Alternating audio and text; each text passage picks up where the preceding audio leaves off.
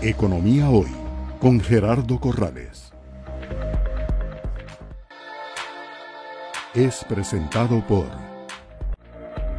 ¿Cómo ha sido el crecimiento de Banco de Vivienda en estos 10 años? Ya la vivienda está cumpliendo 10 años de estar en Costa Rica.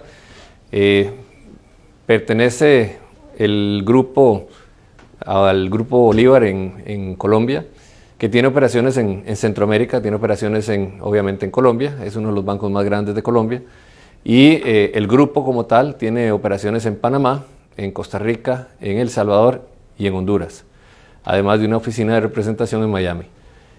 Lo más interesante de la génesis en, en Costa Rica es que es producto, este banco es producto de varias, de un crecimiento interesante. Inició desde 1981 como Banco Agroindustrial y de Exportaciones Banex, el primer banco privado de este país, eh, producto de un grupo de empresarios que se unieron para ayudar al tema del desarrollo bancario en Costa Rica.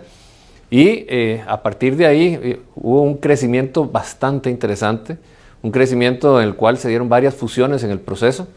Después de, de Continental tuvimos la fusión del Banco Metropolitano, tuvimos la fusión del Banco Lion, fue adquirido por el Grupo del Istmo, el Grupo del Istmo lo, lo vendió posteriormente a HCBC y HCBC después de seis años decidió salirse de Centroamérica y eh, fue adquirido por el grupo Da Vivienda hace 10 años ya.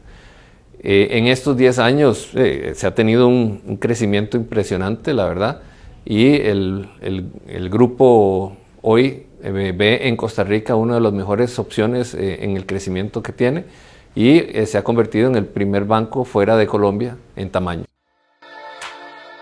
es presentado por Economía Hoy, democratizando la educación financiera.